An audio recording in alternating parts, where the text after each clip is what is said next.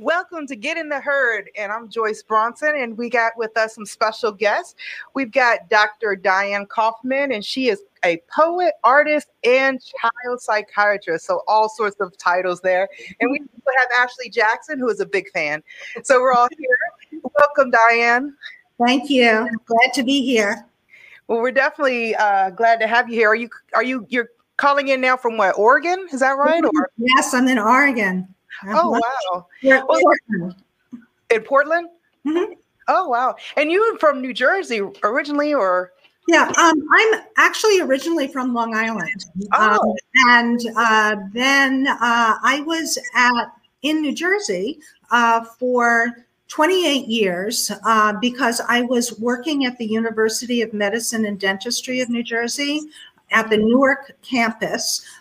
For 28 years, and had been medical director of a couple of programs, and started something called Creative Arts Healthcare, and I had a Poetry and Medicine Day and a Cry of the Heart Poetry Contest.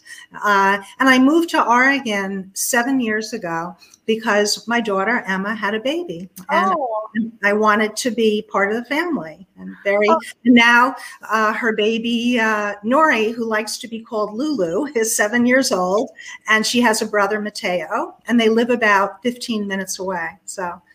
Oh, that's awesome. That's like from New Jersey to Oregon. And also in New Jersey, I read up a little bit on you, just so I can kind of familiarize myself. And I know you have a permanent display poem at the 911 memorial. I mentioned it because 911 Dewey just passed, and I thought that was awesome. Yeah, with 911. I remember, UMDNJ was having like emergency services for families affected by 911. And I remember meeting a family where it must have been like the next day, there were two sisters that were working there, and one sister had not gone into work, and one sister perished going into work. Oh, I had another patient who from her school had seen across the water the explosions. It was a terrible time, just terrible. And I wrote two poems on 911. The first poem, the psychiatry department had a grand rounds, and it was conducted by, I think it was through the Red Cross, and it was talking about emergencies, trauma, in reference, of course, to 9/11. And someone next to me nudged me and said, you should write a poem about this. Mm-hmm. And I wrote a poem, and the poem was about to remember someone's name. Mm-hmm. Oh, wow. That was powerful. In the midst of that terror, to also identify and remember the individual. And I think the poem that was on permanent display was one that I wrote a couple of years later, which was like in remembrance that we should this is the day that we should never forget. Mm-hmm. Well, yeah, I saw that, and I was like, wow, just with it, just 911 just passing and then seeing that, I was like, wow, that's, it's kind of awesome that I got to meet you on this day. I just wanted to bring that up some. Now, I understand we've got some videos that he wants to show in regards to you. Do you want to show the first one, and we can kind of talk about that and go from there? Yeah, well, I can do a little bit of an intro. I think the first one is called Desperate Love. Many, if not all, the poems that I write are personal poems, but they also have a larger context. So I wrote this poem, and I was volunteering at Integrity House at that time. I think it became a video like years and years later, but I wrote the poem around the time I was also volunteering at Integrity House in Newark. That was an alcohol and drug rehab program. And when I read the poem, which is kind of a rap poem, I received a standing ovation from the residents. So that's a lead into the video. Mm-hmm. All right, here we go. Thank you. There is a thing called desperate love when you haven't gotten enough or too little of it grabs you tight and won't let you go. You find yourself doing things you never thought you'd do. Chasing that love all over the place. You don't want to, but you have to. Feeling so bad about yourself running that race, you just can't quit. Tears on your face. Raising up that fist, raging about your fate, demanding why me, oh Lord. But there's never an answer, just another score to be conquered. Legs spread, heartache. Wanting love to come inside, resenting all them smiling faces, imagining they got it all, and you done lost it. Not knowing why or how come. So you crying, wish your life would end. There is this thing called desperate love. It eats you up, it spits you out. It won't stop coming till you stop hurting yourself and blaming others. Get down on your knees. Admit the truth. You lost that battle. You were through. You never did get what you were looking for. Try as you might, with all your might, you never find light in darkest night. So look at yourself and see what you're doing. Desperate love is a terrible price to pay for what has happened to you. But it can all change in the blink of an eye. Accept the truth. Avoid the lies. Don't hide. We've all got wounds and scars. From living life, don't keep looking back. Get on with your life. You've done nothing to feel so desperate about. Stop being afraid. Let your love shine out. But don't ever forget the wisdom you earned from all of your pain. It's your reward. Don't be ashamed. Be true to yourself and faithful to God. For someone else's desperate love will search you out, swallow you up, and not let you out. Making you learn all over again about that thing called desperate love. Come on now, you know what I'm talking about, don't you? It's that thing called body love. Some call hot love. Some call soul passion. Some call love addiction. I call it desperate love. Look, but do not touch. I'm a survivor of desperate love. And I know what I'm talking about, so I suggest all you hurting women and men out there wise up real fast, because this life of ours is guaranteed not to last. It's time-limited warranty. The clock is ticking, the alarm is sounding. Don't go back sleeping, hear what I'm saying. When you finally get the truth about love, you're gonna feel much better, and desperate love will be a thing of the past. And that hole in your heart will start to heal, and you'll feel alive, whether together or apart. Take my word on it. Or do much better than that. Live it for yourself. So if you know what's best for you, listen up. Do what's right. I know you know what I'm talking about. Desperate love only loves to lie. One day you'll see it for yourself. Until then, be wise. And learn from someone else's mistakes. Desperate love, your history, baby. And now you're gone. Life can go on. And who's laughing last? Why, everyone who hears this poem that you alone inspired. And for that, I give you gratitude. And thank you. From the very bottom of my heart.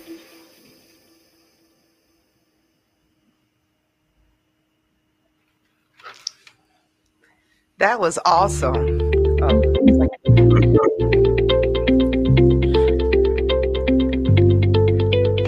that.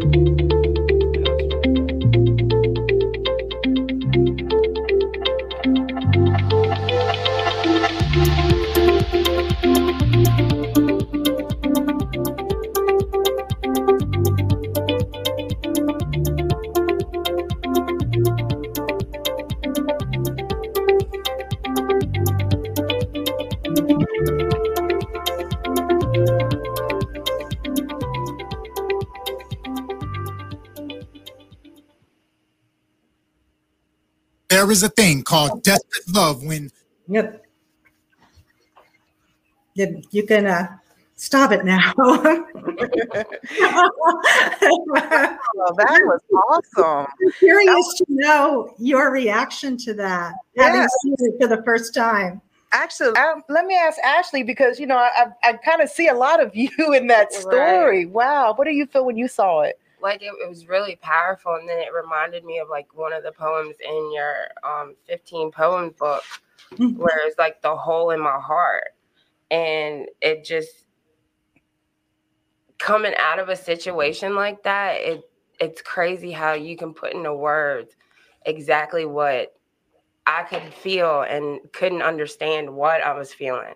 But you just put it into words perfectly, and it starts to make sense. Yeah.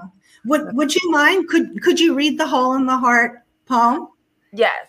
So there's a hole in my heart. I keep forgetting where it was. I thought it was between my legs. I wanted you there to fill me up. There's a hole in my heart. I keep forgetting where it was. I thought it was in my mind. I begged God, please fill me up. There's a hole in my heart. I kept forgetting where it was. I thought it was my eyes. I prayed for visions to take the black away. There's a hole in my heart. I kept forgetting where it was. I thought it was missing you, and all I could do was cry. There's a hole in my heart. I kept forgetting where it was. Sometimes feeling it grow larger. It swallows me up. There's a hole in my heart. I kept forgetting where it was. A hole in this heart, a hole in my heart, a hole in a heart. There's a. And it goes on and on. Yeah. So it just, I mean, it means a lot to me that somebody else could, not that I'm not alone in those feelings. And because when you're in those feelings, you don't think that anyone will understand, or there's no way to talk about it. But with your poem and like the writing prompts that you put after it, it gives you space to get that out and write it cathartically. Yeah. And it's like a double entendre with the word to write it, right? Mm-hmm. Because you can right the wrong, as it were. Exactly. Could you read the writing prompt too? Sure. Sometimes we run away from our own pain into the arms of another because we want them to fill all the holes in us. When they don't, because they can't, we get angry or sad or run off with another lover. What holes are you trying to fill up through love, sex, drugs, and other addictions? Where did your emptiness come from, and what needs to happen so you can feel you wholeness again? Yeah. I think that there's a power in art making because you can potentially take your experiences and make some good use of them, right? Exactly. You can express it, you can draw it, you can sing it, you can dance it, you can put it together in new ways. Wow. So I have a question. So when did poetry become a part of your life, and like what made you draw to that? Good question. Well, my mother wrote poetry. She called them verses, but she wrote, my mother used poetry as her diary. And so she wrote, when she had died, I inherited, what was it? It was like 30 volumes of 100 poems per volume of typed poetry, which covered like all of her life and a lot of her pain. Mm-hmm. Right? I also want to say, and I say it with some embarrassment, but there must have been a reason I did what I did. When I was a girl, I plagiarized two poems. I was a young girl in elementary school, and one of those poems, which was about the moon, was published in like a student journal outside of the school. I think it like got published. The poems were anonymous, so at least I didn't necessarily steal it from like a person with a name. But you know, obviously it was written by somebody, and I should not have done what I did. But I think I must have been seeking attention. You know, I wasn't a bad child. I think I was unhappy and needed love and attention. And it's interesting that I was drawn towards poetry, even at that young age. So I also use that experience looking at the kind of the arc of my life, because that was when I was, I don't know, like 8 or 9 years old. And now I'm 68 years old. And I could say the girl who plagiarized the poetry and got caught. My mother was very understanding. She was a child guidance counselor. My father was very, very angry. But I ended up years later being the keynote speaker at the National Association for Poetry Therapy. So it just goes to show you that your future holds infinite possibilities. Wow, that's awesome. And it's so is now I know that you've had some other poetry and other things that you've written. Some actually stuff that's gotten famous. I seen one of them. I told you I did my research. Birds That Want to Fly. It was a child opera, and it was narrated by Danny Glover. right? Yeah, it's pretty amazing. That was many years ago when I was back in New Jersey. I went to a arts and healing workshop, I'm not going to remember the full mnemonic, but it was like it was something called TAAM, T-A-A-M. It was like Expressive Arts Organization. And the group was like regular people coming for their own healing. There was an art therapist and a creative arts therapist. In that, it was very interesting. In that, we had kind of warm-up exercises of like throwing a ball to each other and like mirroring each other and, you know, things to kind of warm us up. And then we were asked to use our non-dominant hand. So that's my left hand. I'm a righty. So my left hand, take three pieces of paper and sort of imagine they are three parts of yourself. Then we were instructed not to specifically draw something, but just to make scribbles on the page with like a crayon. And then out of the scribbles to see if you saw something and pull it out. And out of those three scribbles, I pulled out a bird. I drew it and you had to title it. I called it Bird That Wants to Fly. The second one looked like a horse. I made it into a horse. I called it Beautiful Animal That You Are, and then I changed it to I Am. And the third was a loop-de-loop, and I made it into a roller coaster with an entry sign with the words "Please enter." Then we were asked to stand in the center of a circle and embody and speak for the image. So all this is called active imagination through this very wonderful psychiatrist, Carl Gustav Jung.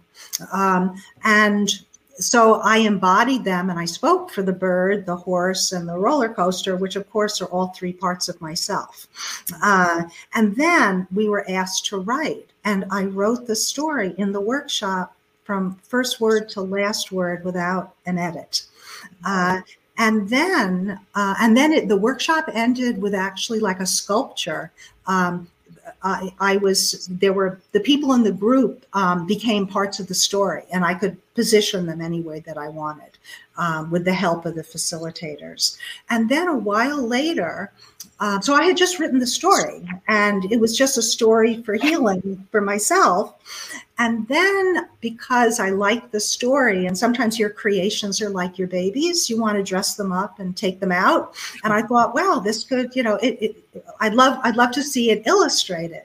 And I happened to see, I had taken an expressive arts training program in Newport, Rhode Island. Salve Regina University had like a weekend thing. And I was going back and forth on weekends. And I had signed up for their college catalog. And I was like, one day I'm reading their college catalog. And I saw a young woman named Olya, who was, you know, obviously in her 20s. She had just graduated college, and she was an artist, and she had done and illustrated a book on zoo animals. And I liked her art. So there I am in New Jersey, and I called up Rhode Island to the university, and I said, find Olya for me. And we connected, and Olya created the illustrations for the book. And that was a wonderful process. Initially, because I saved all the drawings, initially Olya had drawn a very fierce, angry, bird, like depressed but angry. And I said, oh no, we want the forlorn, depressed bird. And I took a picture of My Little Pony and I sent it to her, and I said, you know, it can't look like My Little Pony. Yeah. It's copyrighted, but I wanted the best of the feminine and the best of the masculine to be in the horse, because the horse represents the inner self, you know? And then, so it became illustrated. And then there was, it's like one thing leads to the next.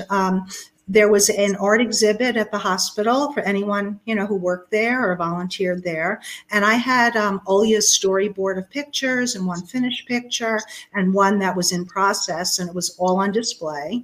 And I had met Kevin Maynard, who had won a grant for his organization, Trilogy and Opera Company. And the hospital had won an award for getting a computer animation artist to work with sickle cell patients. And I was kind of representing the hospital at receiving the award meeting.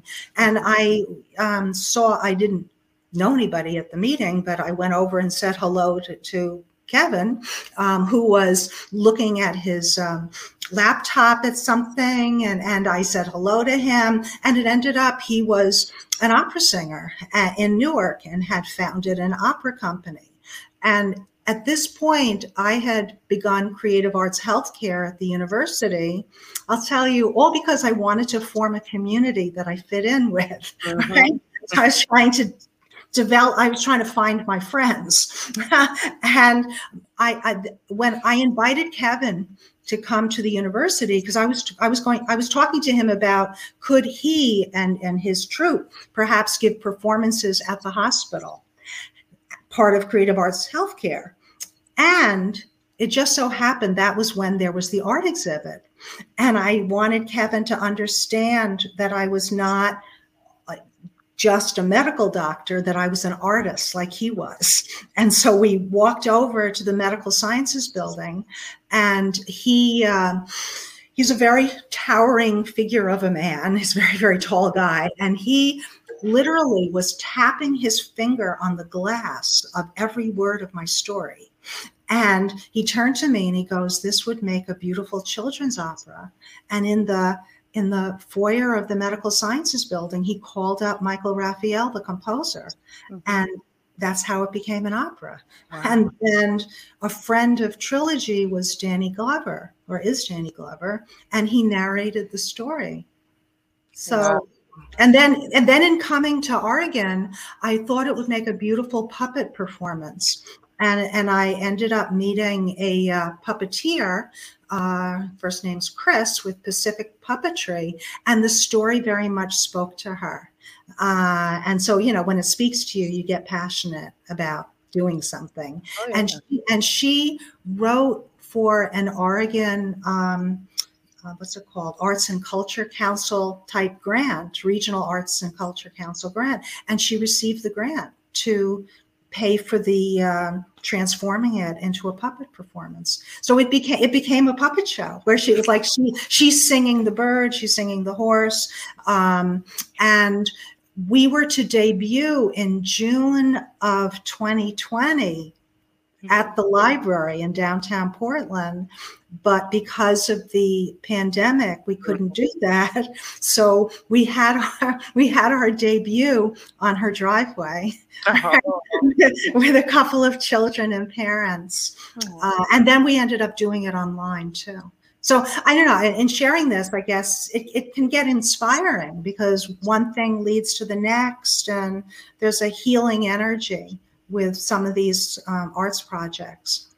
Absolutely. I mean, your stories that you tell, I mean, that I've heard so far is like just with one idea, and then, you know, it's countless possibilities that it can turn into. Mm-hmm. That's awesome. Diana, I'm so sorry. Mm-hmm. Now I think we have another video he's getting ready to show. Can you tell us about that one a little bit? Yeah. Well, I remember when Bobby Christina Brown tragically died, the daughter of Whitney, and Whitney Houston's death was just terrible. I just remember being very, very sad, like tremendously sad about the loss of both of them. And in kind of working out like a sense of grief, you know, of course I did not know them personally, but their stories of what could have been and then what happened was just so terrible that, you know, I think I use writing to find solace, but also there can be a comfort in writing something because you can express it, you can change it, you can find the right word, you can structure it, you can erase it, you can throw it away, you can go back to it. And also in describing even something so sad and terrible, there can be a certain sense of accomplishment, like, yes, that's how it feels. You know? And so I wrote I wrote a poem, and then I shared it with my friend. His name's Bruno Lee. Bruno worked for the hospital, and he was, I think, maybe in the payroll department, but he also played the trumpet, and he used to play the trumpet for patients, and he became active and interested in Creative Arts Healthcare, and we became friends. And I shared the poem with him and was asking him if he knew anyone that might be interested in creating a lyric and singing it. And he showed it to some members of his church who had like an outreach ministry, and they created the song. Oh. And we've got a message on here just to before we play it. It says, "Such therapy in writing," came from Debbie. And that's right, isn't it? There's, you know, you definitely receive a lot of therapy through writing. I know I do. I feel like just getting my feelings out on paper helps me tremendously. I'm sorry, which video did you want me to play? It's called "I'm Here in Memory of Love," or got "Memories it. Of Love."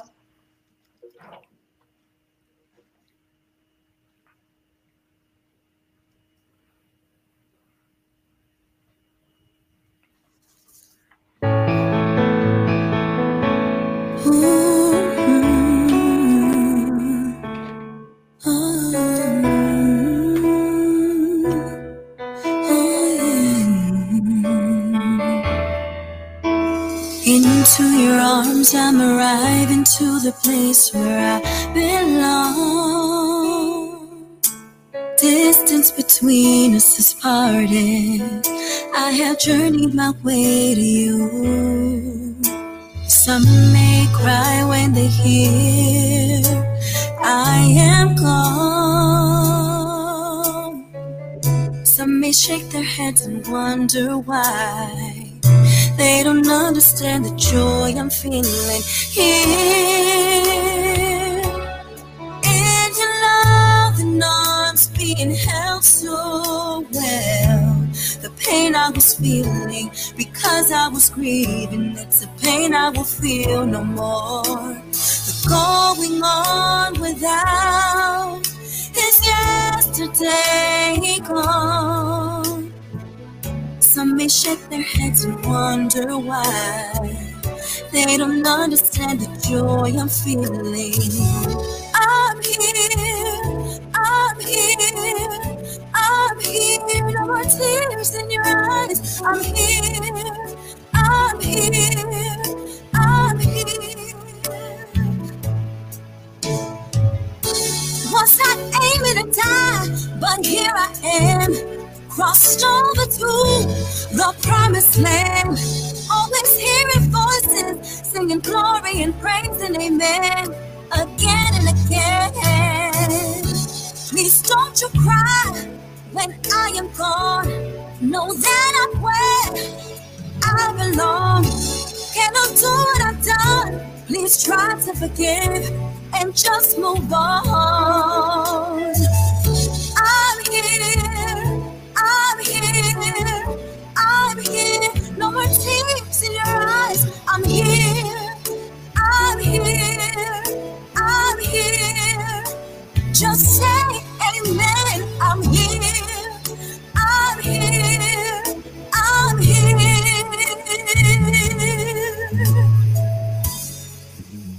Here in your arms I am sleeping the sweetest dream I've ever dreamt. Dream that I have is a wondrous one. We are together as one, never be parted again. Into your arms I've arrived to the place where I belong. Distance between us is parted. I have journeyed my way, yes, I have journeyed my way to your rest in peace of love. By all the tears that you must, just remember you are blessed and so am I. Just remember you are blessed. The going on without is yesterday gone. Some may shake their heads and wonder why. They don't understand the joy I'm feeling.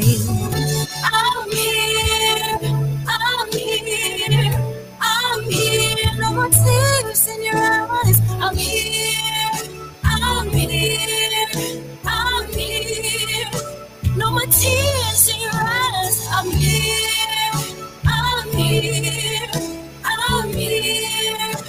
Just say amen. I'm here.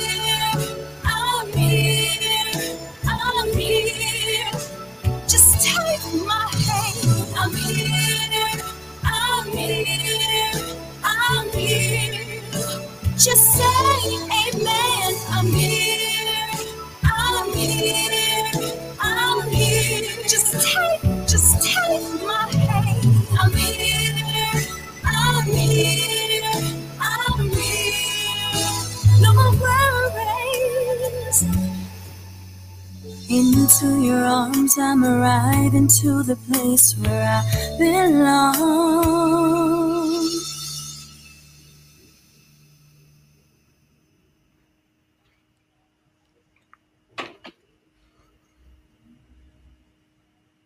That was great. Yeah, that was awesome. Man, it seems like everything I'm listening to that comes from you unites feelings. But I remember Whitney's passing. I was, I definitely was a big fan back then too. And it really was, I don't normally feel when, a pop star or somebody, but I kind of felt that one just because I followed her from the 80s to, I mean, when she passed on. Yeah. Not showing my age. Right. So. That's awesome. And, and I seen your message in the end, it seems like you do a lot also, not with just the mental health, but you about people with substance use too. Mm-hmm. Yes. Mm-hmm.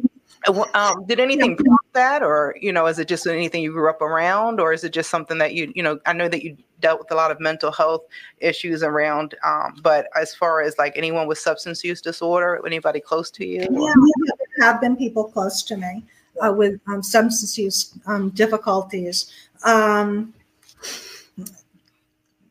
It goes back actually to when I was born. Mm-hmm. When I was born, I was sick and I stayed in the hospital. Not sure how long, but for maybe a week. I was losing weight and vomiting, and they thought I had like a surgical condition called pyloric stenosis, which is part of your intestine is like too tight and it makes you throw up, but it ended up not to be that. But anyway, I was sick. And apparently from what I was told by my mother and my father, my mother thought that I was going to die. And she became extremely depressed and was not visiting me in the hospital because she thought I was going to perish. Mm-hmm. And her doctor gave her Dexedrine, which is an amphetamine, which at that point was being prescribed as an antidepressant medication. And my mother took the medicine, but she didn't like the way it felt. And my father, who was a chemist and had, I believe, an untreated depression, for some reason, he tried the Dexedrine and he liked the way it made him feel. And from that point on, he was like a functioning addict. And he had someone who worked with him who was also a pharmacist and it was illegal, but he was somehow getting him Dexedrine. So I grew up with a father who was like addicted, but functioning. And I can remember, if you close the cabinet too loud, like by accident, you kind of a little bit slammed it. My father would be like screaming. He had an explosive anger. And I don't know if in any way that was related to the irritability in terms of being on the Dexedrine or off the Dexedrine or whatever. I had relationships with men who were addicted. I was married for 12 years and then divorced, and My husband, prior to my knowing him, had been treated in Synanon in California, which is a drug rehab program. During the course of our marriage, he was very much, and I think too much, smoking marijuana, and he continued to have other forms of addiction. And my daughter developed an addiction problem, but I'm very happy to say she recovered and she's doing very well. So, you know, there's been addiction in my life, and also the codependence enabling part. Mm-hmm. Oh, yeah. Story. Yeah, I see some, and and what inspires you to write the particular poems and stuff? The ones like I said, I know a lot of them really related, to me. And when Ashley was reading it, she was like, "Wow, that's me," And like she said, when you wrote it, it made her feel like somebody else actually felt it as well. Mm-hmm. Like one of the poems that really got to me, because I've tried to get recovery many times, and this time it feels different for me. And you had this poem. You want to read it? Sure. Can you read it? You had, it's called "Yesterday My Heart Cracked Open." And it said, "Yesterday my heart cracked open, all birds in the sky flew within. Yesterday my heart cracked open, there was thunder, lightning, downpour, rain. My thirsty earth drank it, flowers again. Yesterday my heart cracked open, there were you and I, there was nothing different between us, we were just the same. Yesterday my heart cracked open, there was I, there was nothing, there was that was not different. I will never be the same. Friend, I pray for you, your heart to crack wide open. Be not afraid, be free instead. Yesterday my heart cracked open, all birds in the sky flew within, and I like they have wings." And that just really spoke to me, because that's how it felt. It's amazing how you can put everything into words so beautifully. Mm-hmm. Yeah. I wrote the poems that I wrote were out of life experiences. Yeah. I never on my own, I'm thinking maybe as a child in English class, you're told to write a poem, but in my growing up life, all the poems were because something most often terrible, but maybe sometimes good, but in the majority, heart-wrenching was going on in my life. Mm-hmm. And I remember when I wrote that poem, I was in a relationship with a man who was addicted to cocaine. Mm-hmm. Mm-hmm. And what's interesting about that poem too, is that I had put together the poetry workbook, which I originally called, it was called "Cracking Up and Back Again, Transformation Through Poetry." And that was when I was volunteering at Integrity. And we're talking about many, many decades ago. And I first was doing a woman's creativity group. And then I wanted to do a writing group. But I didn't know how I was going to do this, whether I was doing it every other week or twice a week, or how it's going to work out. And I decided to create a workbook for the residents while I made up my mind of what I was doing. And so I remember this very clearly. I was in my the room next to my bedroom that used to be my daughter's nursery, right? And it still had stars on the roof area on the ceiling. And I was on the floor, and I had pulled out all the poems I had written. So I had all these poems on the floor, and then I just prayed for inspiration, and I just started grabbing poems and putting them in a certain order that I thought made sense. And then I wrote writing prompts to go with the poems. And the booklet initially did not have the "Yesterday my heart cracked open." I wrote that poem after, I don't know how long after, but it must have been, I don't know, within a couple of months or something. And then I decided that was actually the end of the book. Right. And then many years later, when I was at Salve Regina University, which I mentioned to you before, where the connection with that was where I found Olya, right, to do the illustration. At that certification program for expressive arts, you had to do a final project. And this is an example of like, something never ends. You can continue working on it, you know, literally and figuratively, like in a sense, your life doesn't end until it does, and you can continue working on it, right? So what I did was I decided to go back to the cracking up and back again. And I created a transformation curriculum. And if you look at the end of the book, it's based on the 12 steps. And I grouped the poetry together and I gave examples of how you could do a workshop with each of them. Oh, wow. That's awesome. And then I think when I came to Oregon, I thought, oh, I know, because I had done the transformation curriculum, but I wanted to self-publish the book, right? And at that point, I decided, although I really, really liked the first title, for some reason, I decided to call it 15 Poems.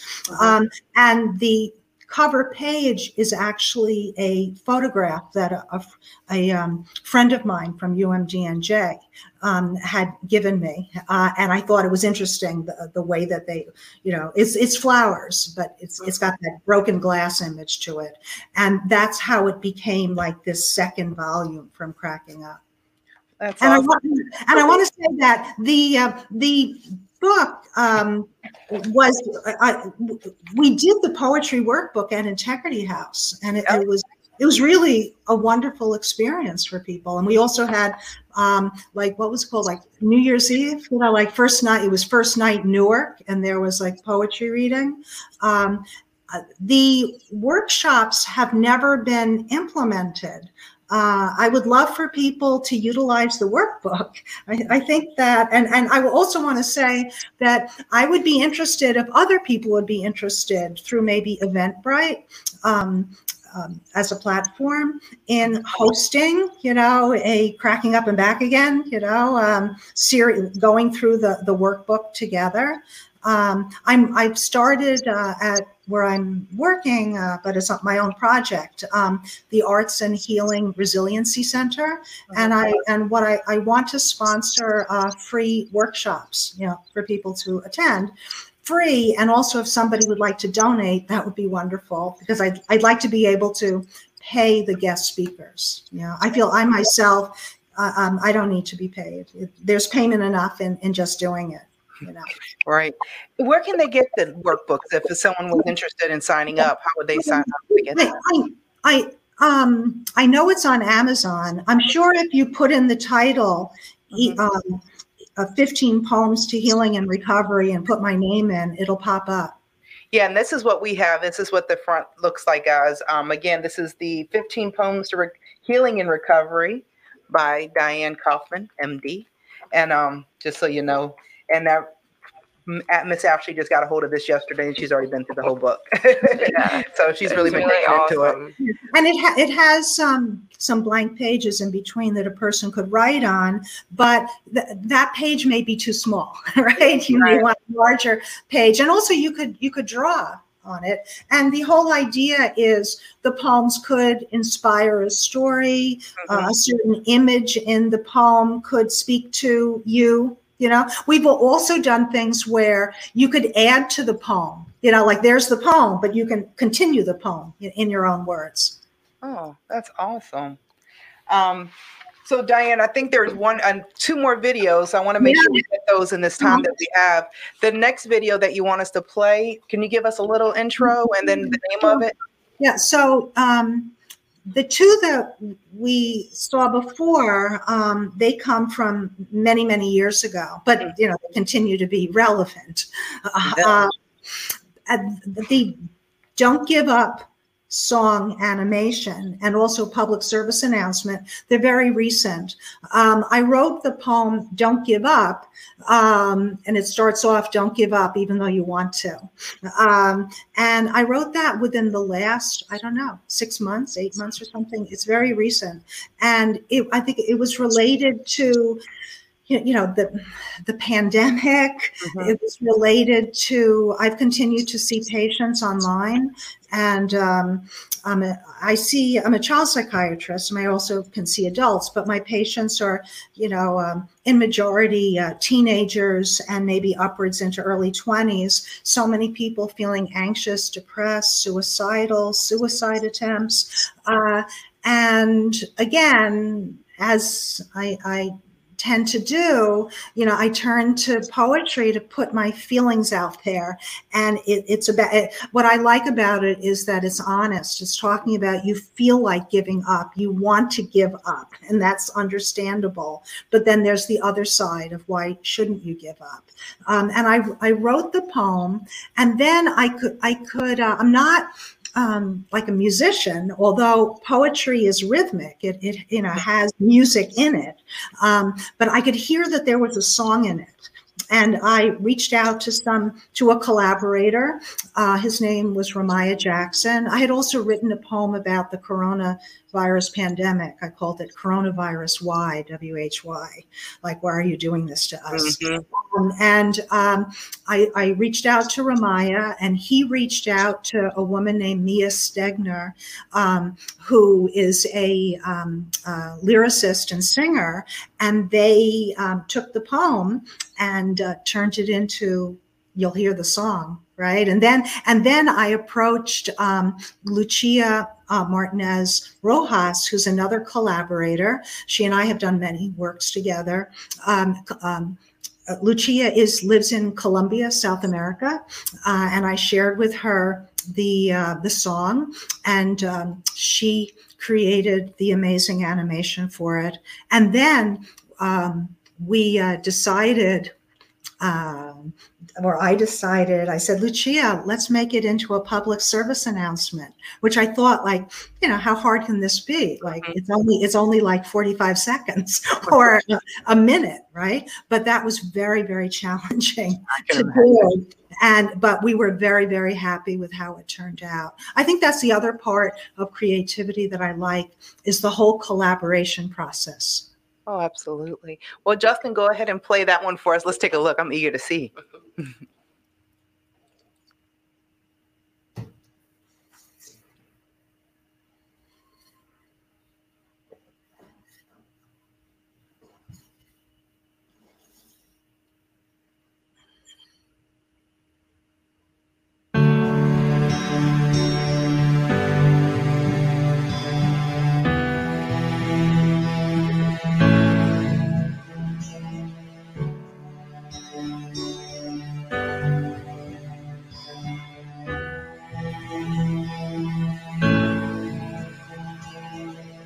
Give up, though you want to.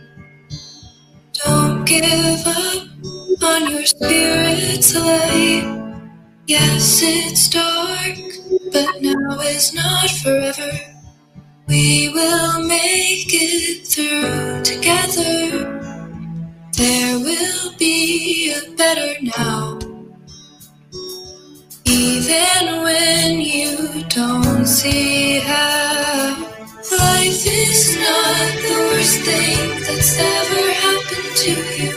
Life has thorns, but you're the rose meant to flower. The sun sets on yesterday, let it go like nature does. Don't despair, we care, be embraced by love's power. You're not a burden, we're glad you're here. How can we help you stay? You are strong, and we're not wrong, that you will be okay. Okay, we'll start with today.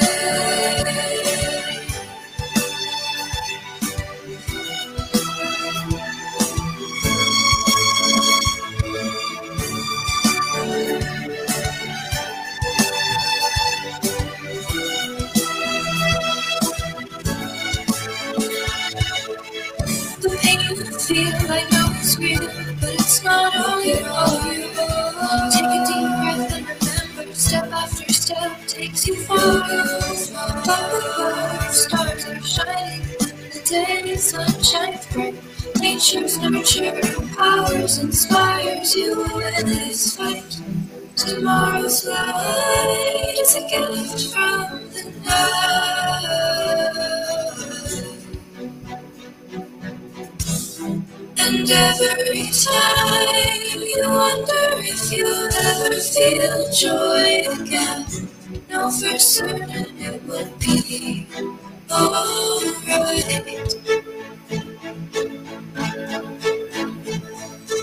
There will be a better now, even when you don't see it. You're not a burden, we're glad you're here. Let us help you stay. You are strong, and we're not wrong, that you will be okay. Okay, we'll start with today. We'll start with today. We'll start with today. We'll start with today.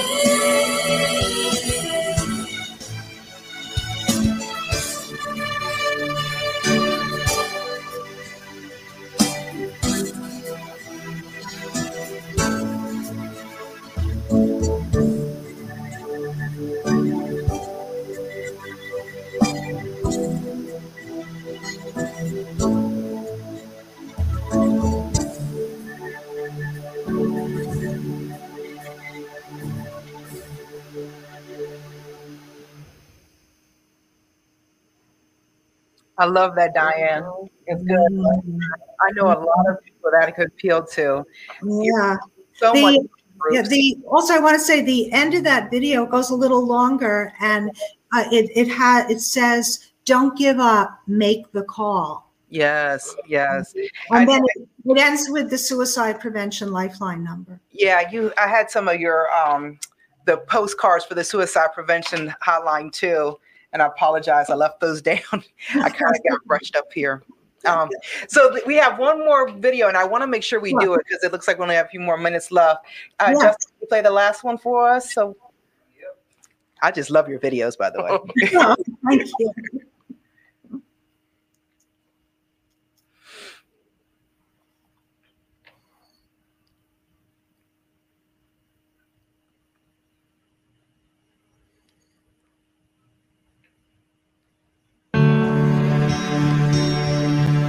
That's the same one.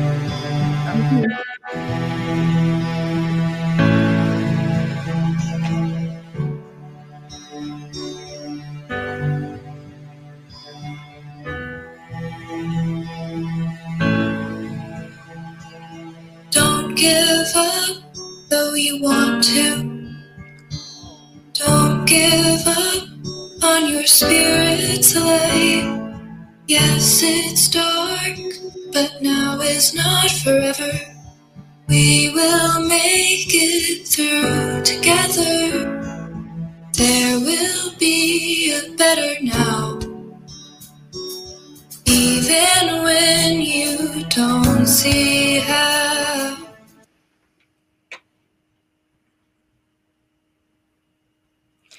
Oh, so that's the public service announcement. Okay, that's awesome.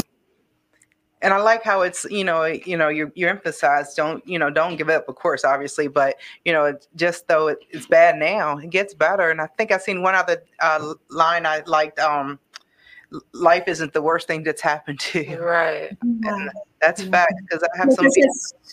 Sometimes we feel that way, Everything's going wrong that particular day. But you said another phrase earlier, every day, one project is you can always improve on it, something like that along the lines of that earlier. And that's like kind of what I tell, a lot of people, I'm sure I've told you actually, is every day that you're alive is a day that you can make a change and an improvement, something that's happened before. Mm-hmm. And I like how it said, you're not a burden, and to let other people help you, because especially when you're in that state of where you feel like giving up, you feel like even asking for help, like, you're burdening people, exactly. Or like they don't have time to deal with it. So I like that part of it. And I added that specifically because I've heard that so many times, mm-hmm. you know, from people who are depressed or suicidal, that they feel like a burden. They don't want to talk to people about it. And also they start to feel like they're going to be helping people by killing themselves. Yeah. Which is absolutely not true. And it was interesting in the song because Mia had added the chorus to the poem, and she'd used the word okay, like it's going to be okay. Mm-hmm. And I was thinking about this being a conversation, that it's not only a song, it's an experience of a conversation between two people. And mm-hmm. that I added the second okay, like it's going to be okay. Okay. Yeah. Right? So that was meaningful to do. Absolutely. It was beautiful. It is. Diane, we definitely thank you for coming. I want you to, if you have any closing thoughts or anything that you would like anyone to know out here, you know, we are on a big platform. A lot of people hear us and, you know. Yeah. Well, thank you. I'm very glad to be here. Yeah. And I guess if I feel that the work that I and others have been in a way gifted, you know, to do, the most meaningful part is when it's being taken in and used in positive ways by people who can benefit from it. So I know that the Don't Give Up song can help people. So if anyone has ideas for sharing it, I have a Facebook page. It's the Arts and Healing Resiliency Center. I can share an email address. It's Dr. Diane, DRDIANE at Mind Matters, MindMattersPC for Professional Corporation.com. So if anyone has ideas for sharing the material, I would love to have the video you saw had Spanish subtitles to it, mm-hmm. and and I've been on Facebook, like promoting it and doing Facebook ads. The Spanish version is not getting as much play as it ought to. So if there are, you know, Hispanic, Latino people in the audience that can connect it with organizations or that community, that would be, you know, wonderful. And again, if anyone is interested, and I'm not sure if the McShin Foundation could help sponsor this in some way, but for there to be a Cracking Up and Back Again 15-16 week, you know, weekly program or whatever, I'd be very happy to participate in that. I also want to say that this Sunday, on the Eventbrite platform, it's called a tour. I think it's called a Tour of Heartbreak.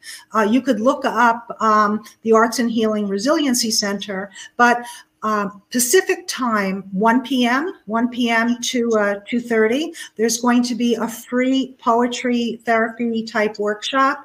It's facilitated by Sherry Ryder, who was my poetry therapy mentor. And it's really going to be amazing. She's an amazing person and facilitator, and it's free, right? Awesome. and it's very enjoyable to be creative and to be in the company of creative people. Thank you so much, Diane. It was such a pleasure meeting you. You've touched a lot of lives, and I know you do so every day with your poetry that you have. Again, thank you so much. And we're going to get those, her email and everything posted on here as well. All right. You have a wonderful day. Thank you. Bye. Bye. Welcome to Get in the Herd, a podcast about addiction and recovery brought to you by the McShin Foundation. If you or a loved one are looking for real discussions about addiction, recovery, stigma, advocacy, and most importantly, hope, then stick around. Thanks for joining us. Now sit back and get ready for another great episode of Get in the Herd.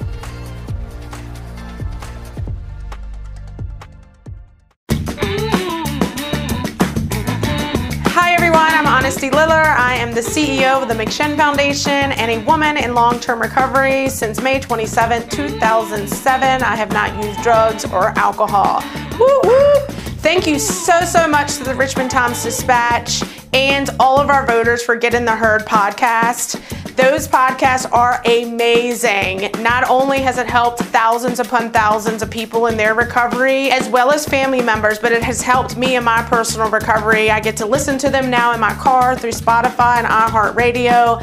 And it's just really, really important for us to be innovative in the addiction field and the recovery community. So when COVID hit, we had to be innovative. You know, we really had to think of like, what can we do to reach people that cannot go to 12-step meetings? Smart recovery, faith-based, whatever, that we're shutting down constantly. So we were innovative here at McShin. Let's start podcast. So with Todd, John, Alex, and some other staff, you know, we all just kind of jumped in who can do what. And with Todd's lead and John's lead, the podcasts have been amazing and we're still doing them today. So I want to thank you for all of your votes and all of your energy and all of your support of our mission of healing families and saving lives. Thanks.